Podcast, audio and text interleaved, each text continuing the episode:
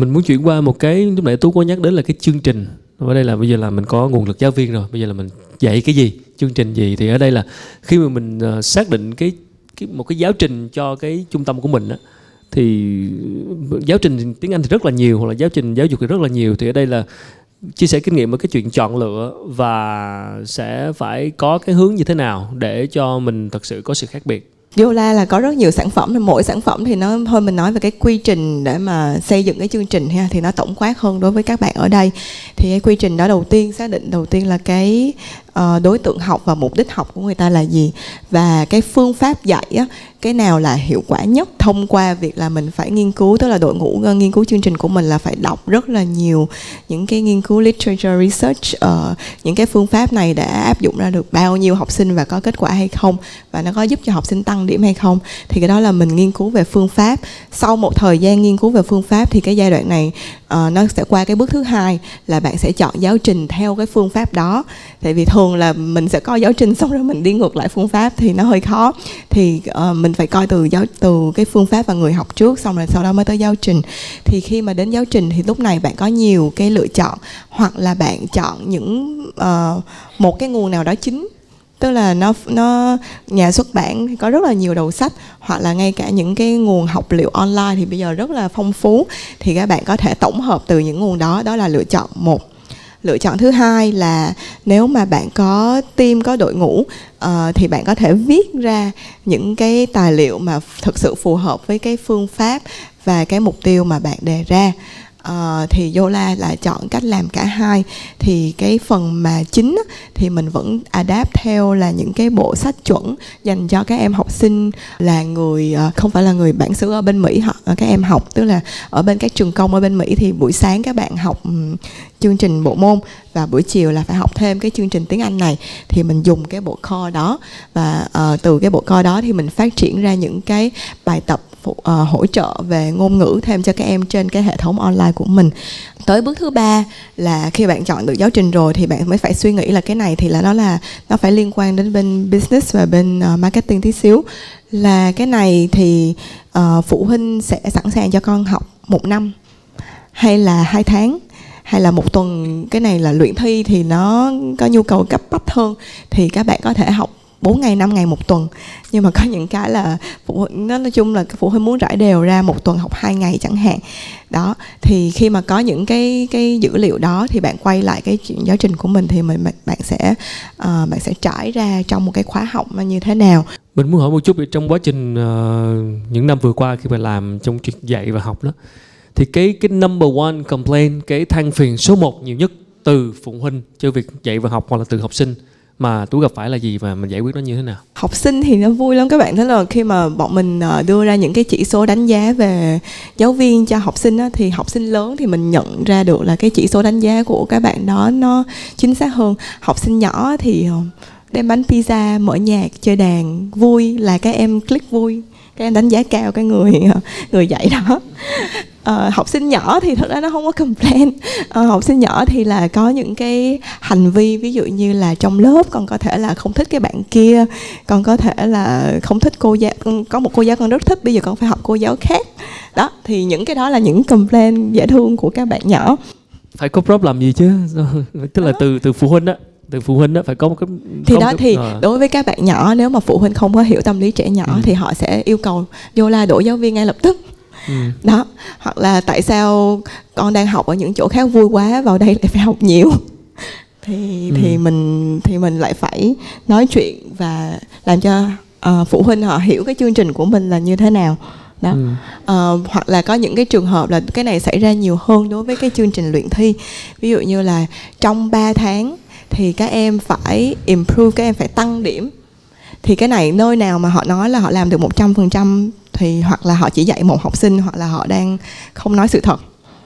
Đó. Ừ. thì mình thì khi mà mình tư vấn cho phụ huynh thì nói nếu mà các em đạt được những các em làm tốt những cái việc này các em đi học đầy đủ thì cái khả năng tăng điểm của em có thể cao hơn nhưng mà sẽ có những cái tình huống là em hôm đó đi thi đau bụng chẳng hạn. Hay là có một cái vấn đề tâm lý gì đó tức là cái chuyện thi một lần hai lần thì ờ, rất là rất là có những cái yếu tố một số cái yếu tố nhỏ là yếu tố may mắn trong đó nữa. Thì khi mà phụ huynh họ cảm thấy rất là nôn nóng là uh, cứ qua 3 tháng là muốn con đạt được một cái ngưỡng uh, gọi là absolute tuyệt đối thì cái đó là cái đó đó là nó sẽ là complaint của phụ huynh đó ừ. thì làm sao là mình thấy được họ thấy được mình vẫn là partner của họ mình mình mình ở đây với họ trong một cái đường dài chứ không phải là ngay lập tức bây giờ là có kết quả. Cái bạn thấy là cái chăm sóc khách hàng các bạn trong cái value của business model á thì bạn ngoài cái chăm sóc khách hàng cái value position bình thường của bạn value offer bình thường của bạn là dạy tiếng Anh để các em biết được du học. Mà đôi khi tuổi nhỏ thì tú cũng nói ngoài giá trị đó giá trị phải vui bạn không cung cấp được mối hệ vui cho con đó thôi. Buồn quá thầy này dạy buồn quá con học đó. À. đi học chỉ cần vui là được đúng không? Đúng rồi này quen trong quá. cái vui phải dạy đó. Nhiều khi cái giá trị của người tu hưởng họ đòi ra thì bạn phải thiết kế trong cái chuỗi giá giá trị của bạn trong cái business model bạn có cái cục đó. Thì ta tôi thấy mô hình những cái trẻ con thì em thấy thường cái buổi mà lúc mà chờ vô đi học hoặc ra học các bạn thường hay tổ chức những cái chỗ chơi cho bé nó chơi với nhau rồi có những cái động viên, thí dụ như con học giỏi chấm được bao nhiêu điểm thì đổi được những món quà gì, cái thước, cái kẻ, cái đồ chơi, cái là động viên. Thì cái này đưa ra là gì? Mặc dù cái chính mình là dạy tiếng anh, nhưng mà đối với thiếu nhi, bạn phải có cái phân thì nó mới học. Và mình thấy thường hay cầm le là gì? Chính mình cũng vậy. Có những cái chỗ mà mình gửi đi học gì? Giáo viên đổi liên tục hoài à mới vừa học đây đổi nữa mới học đổi nó không biết họ, họ họ điều khiển giáo viên sao. Thì người thụ hưởng khách hàng ta cảm nhận là gì? Có có vấn đề. Mới đổi hoài. Hoặc là thuê ông này giá cao quá mới ban đầu vô để marketing cho mình vô học con mình thích. Cái sau lại đổi lại giá rẻ hơn người khác? Không bị đổi gì người ta là không thích. À, vậy thì cái quan hệ khách hàng nó là cục giữa nó linh giữa cái giá trị khách hàng cảm nhận và giá trị bạn cung cấp chính và cái gì mà phụ.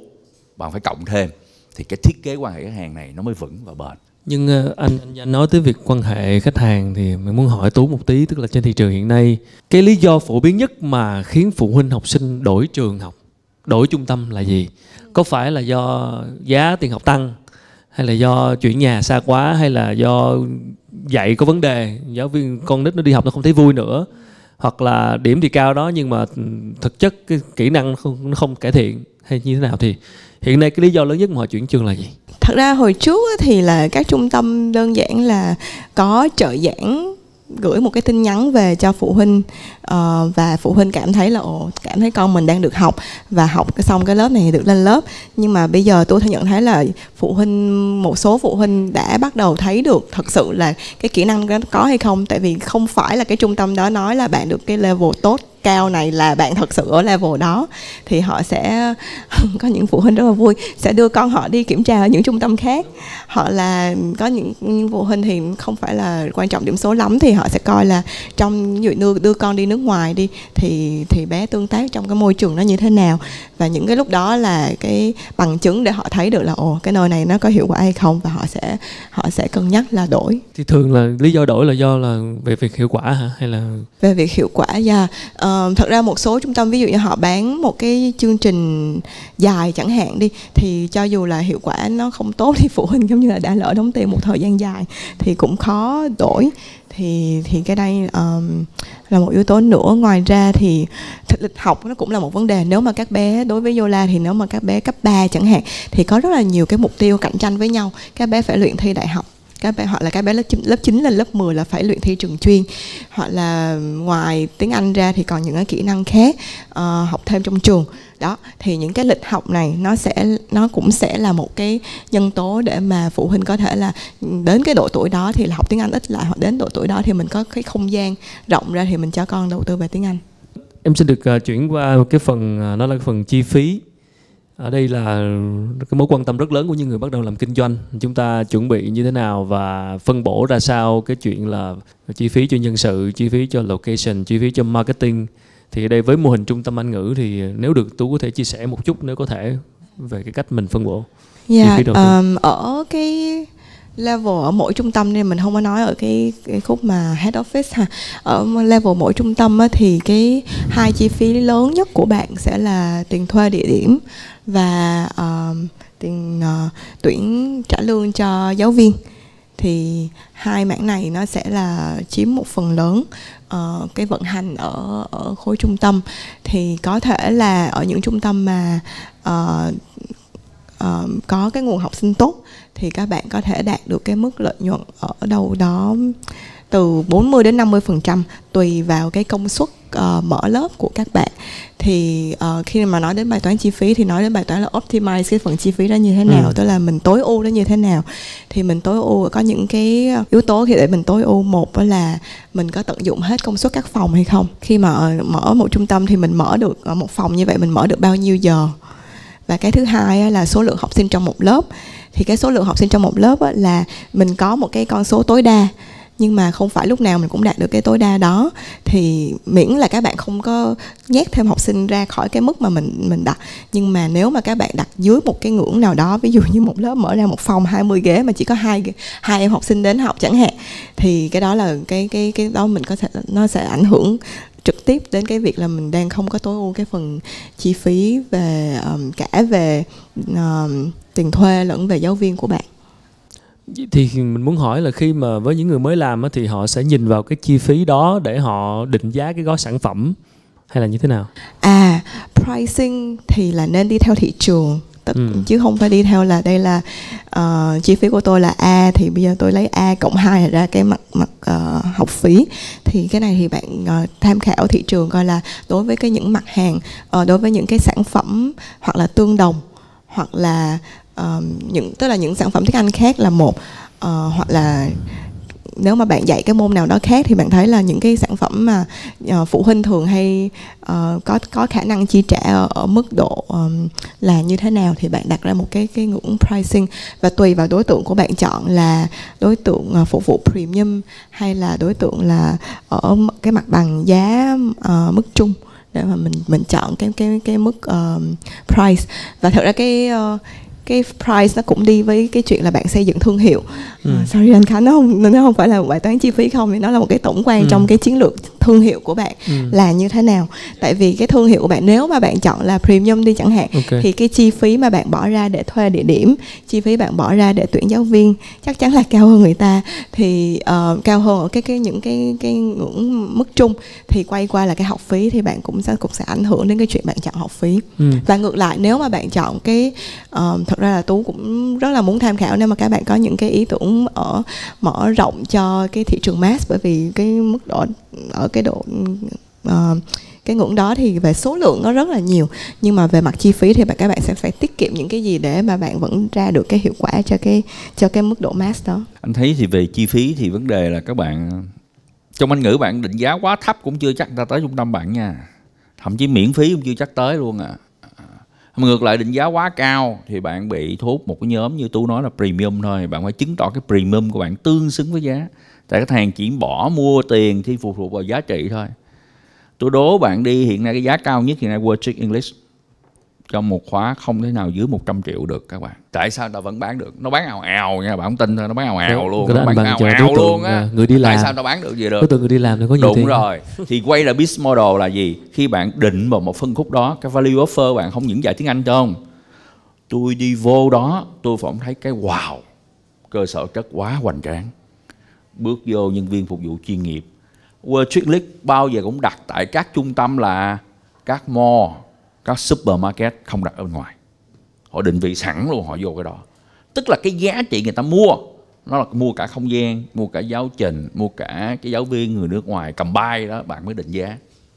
Thế quay trở câu chuyện khó nhất các bạn. Khi mở trung tâm ngôn ngữ ra hai cái chi phí đầu vào bạn phải bỏ ra rồi là thuê rồi, trả lương giáo viên hàng tháng rồi. Bạn không có đủ học viên, bạn vẫn trả mỗi tháng. Bây giờ kiếp đồng phải trả trước 3 tháng nhưng mà. Thì bài toán bạn phải giải quyết làm sao? Mà bạn chưa có thương hiệu nữa mới ra nữa. thì nguyên tắc tôi là cái gì bạn? Mô hình nào bạn cũng thử nghiệm. Bạn nhắm khách hàng đó thôi bạn mở nhỏ thôi 60 mét vuông thôi. Bạn mướn những trung tâm khác. Bây giờ có những cái văn phòng mà nó chia sẻ bạn mướn và tôi mướn một tháng thôi tôi thử coi được không? Với cái tôi, tôi, tôi hãy mở rộng. Đồng ý không? Tại sao bạn theo hoành tráng cũng trang tôi nghĩ bạn nên thử trước mô hình của bạn. Với cái giá này bạn đưa thử người ta offer không? Mô hình này bạn chứng minh có lời không? Trong business model, bạn cho cái cục revenue bạn trừ chi phí thuê giáo viên activity, bạn có lời không đã? Thì mô hình có lời, bạn chuẩn hóa rồi, bạn mới scale up lên. Vậy thì cũng tương tự như vậy. Mình phải mở rộng thêm văn phòng khoảng 60 mét vuông, thêm 20 người nữa 25 người nữa. Đồng ý không bạn? Bạn đi từng từ từ từ. Bạn tìm ra mô hình để gì? Best practice nhất mình để chiến thắng và hãy mở rộng. Thì tôi khuyên các bạn như thế. Dạ cái địa điểm đầu tiên ngôi Yola 45 mét vuông. Thì trong cái hai cái chi phí mình nói ấy, thì là xác định là cái trong mô hình của mình là giáo viên là cái cốt lõi thì mình không có đụng đến chỗ đó để mà cắt xén để ừ. mà tiết kiệm. Thì cái phần mà mở trung tâm á, thì những uh, có những nơi là bọn mình mở ví dụ như 7 phòng học 8 phòng học trước.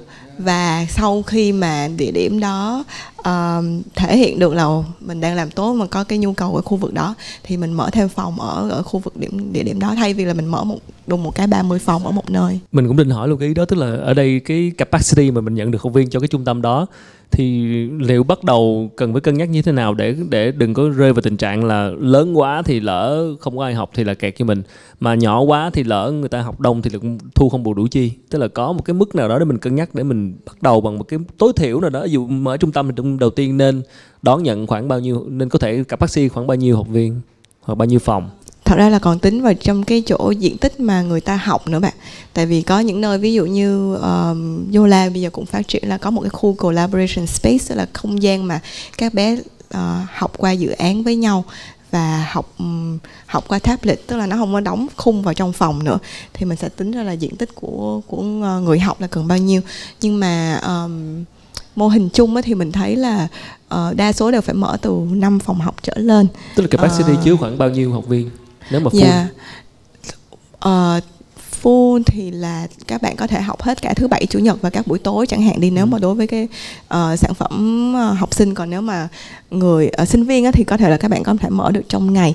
Thì có thể là ở mức độ trong còn tùy trong thời gian bao lâu bạn ừ. cần thì là ví dụ như trong một năm đi thì cái ngưỡng gọi là minimum nha giờ mình không có nói ngưỡng gọi là tốt nhất có thể ừ.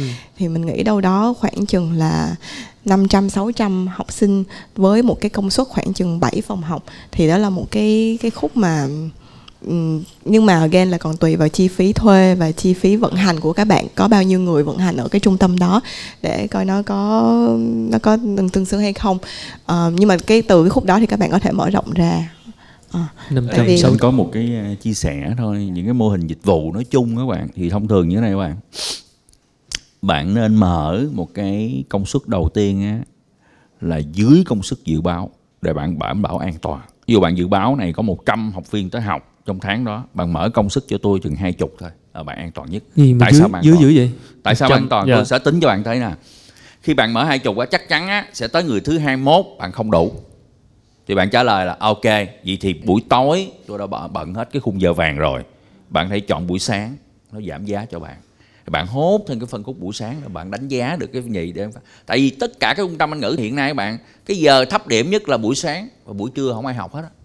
Bạn bỏ không vậy đó thì cái mô hình ví dụ bạn trong túi bạn có nhiêu đó thôi bạn đầu tư chừng 500 triệu thôi thì chứ trung bình một mô hình của anh ngữ là từ 3 tỷ đến 5 tỷ. 3 tới 5 tỷ. À đúng tới 15 lớp.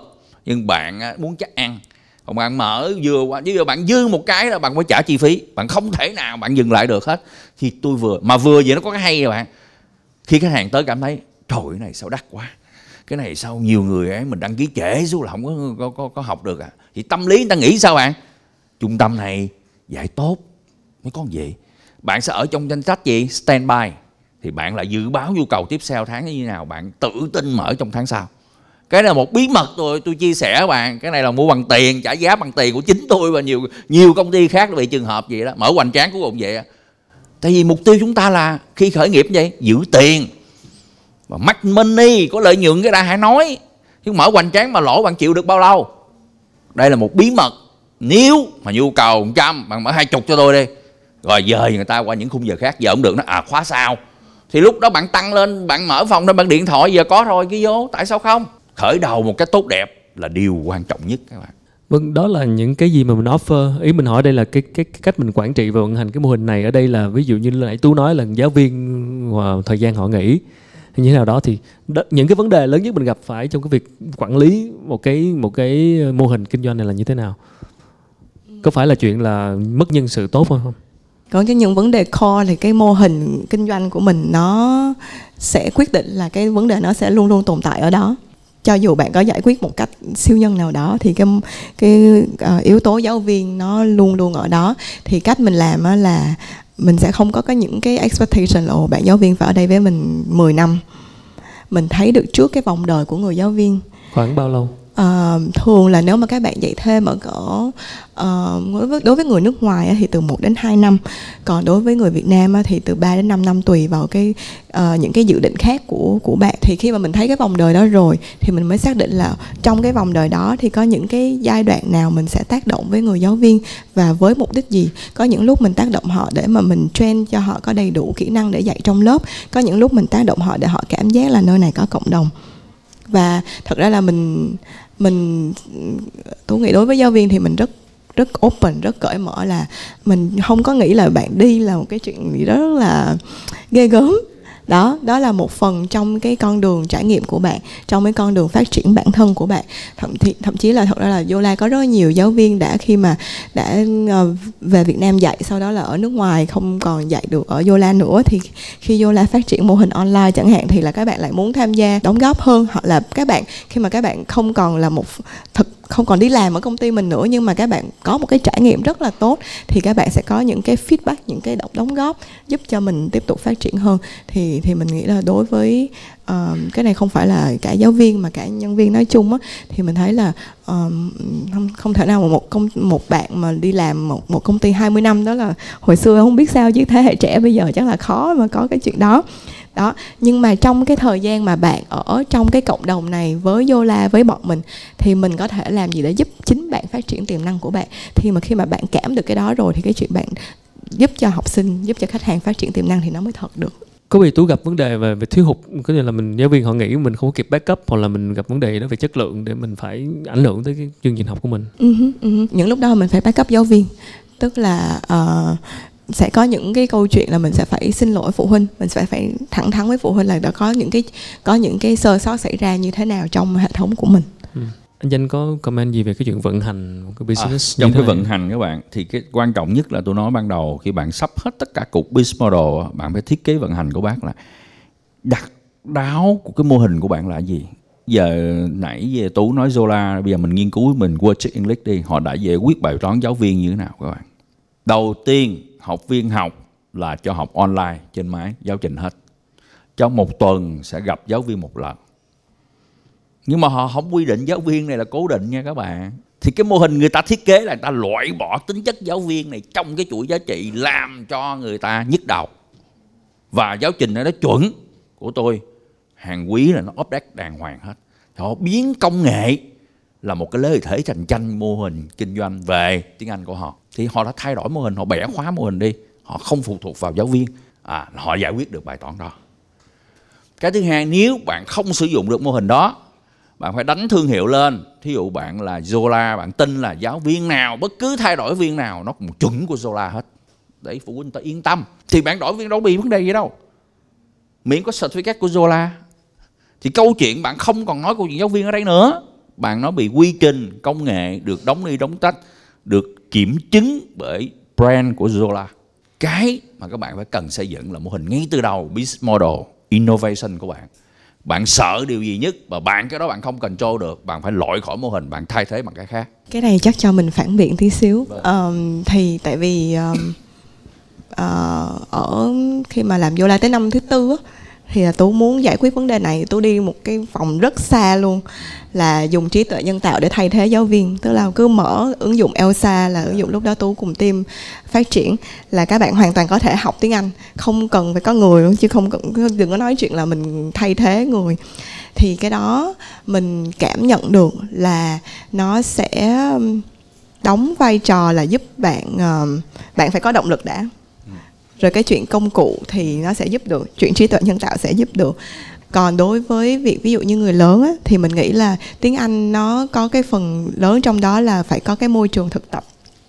Thì thật ra cái người nước ngoài hay người Việt Nam mà có cái, cái tiếng Anh đó thì giúp cho bạn thực tập nhiều hơn chứ họ không phải là ở vai trò là dạy và truyền động lực thì đối với Yola thì khi mà mình phát triển mô hình cho các bé nhỏ đi, thì mình có cái phần học với app, sau đó là lên trường học với giáo viên thì cái phần mà học với app đó là sẽ phải làm việc rất nhiều với phụ huynh để cho phụ huynh giúp cho các bé có cái thói quen mỗi ngày 15 phút nói tiếng Anh với app. Thì sau đó giáo viên vẫn phải tiếp tục cái vai trò là cái người uh, động viên cái người tạo động lực cái người tạo ra dạy không phải là chỉ ngôn ngữ mà là phát triển nhân cách của cái bạn học sinh đó. Thì mình nghĩ um, cũng tùy cái định hướng của bạn là tại sao bạn chọn làm giáo dục thật ra là mình cũng có thể chia sẻ thẳng luôn, có rất là nhiều ngành nghề khác mà các bạn có thể kiếm được tiền nhanh hơn, nhiều hơn. Đặc biệt là trong công nghệ, trong tất cả cái ngành mà liên quan technology thì edtech, education technology là một trong những cái khó hơn.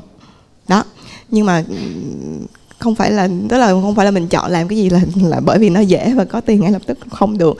Thì có những cái là tại vì cho dù bạn chọn cách đó đi, thì khi mà bạn xây dựng công ty này có cũng rất là nhiều chuyện xảy ra, có làm cho bạn rất là nhức đầu, nó ảnh hưởng đến sức khỏe, ảnh hưởng đến cuộc sống của bạn. Thì tại sao bạn phải chọn cách chỉ là mang tính chất tiền bạc thôi? Nếu mà bạn đã bỏ công sức, bỏ thời gian ra rồi thì bạn chọn luôn cái gì mà bạn thật sự đam mê và có, thấy là nó có cái giá trị tức là ở ở hai ý các bạn. Tức là làm giáo dục thì bà cũng phải phải là đầu tiên là bà dấn thân và đam mê và nó chẳng là cực các bạn, chứ không phải là khó. Như tú nói, phải có một sứ mạng đó để bạn đam mê. Còn đây thì tất cả mô hình nào cũng có cái đúng và cái sai, cái dở hết. Và cuối cùng là bạn view là khách hàng là người sẽ trọng tài đánh giá cho bạn. Nếu bạn chọn khách hàng đó là người thích tech thí dụ như Wall nó không, tiếng Anh tôi dành cho người đi làm. Bạn thấy bút lịch. Tôi không cần biết bạn cố định lịch nào đấy bạn bạn xong bài học, bạn gặp giáo viên. Xong thì cái mô hình đó gì? Tối ưu hóa về cơ sở vật chất, sáng, trưa, chiều, tối, bạn đi học được hết. Thậm chí bạn mở online mà học cũng được, không cấm. Nhưng mà tới buổi gặp giáo viên, bạn phải gặp để đánh giá. Thì người ta loại bỏ mô hình gì bạn? Giảm thiểu yếu tố về giáo viên. Và cái nữa tôi thấy một cái vấn đề nhức nhói của người Việt mình nói nói tiếng Anh các bạn, là bị hai vấn đề bạn. Tức là do cái đặc tính của tiếng Việt của mình là một âm tiết. Bạn nói câu nào ra câu đó, nhưng mà tiếng tiếng Anh là đa âm tiết.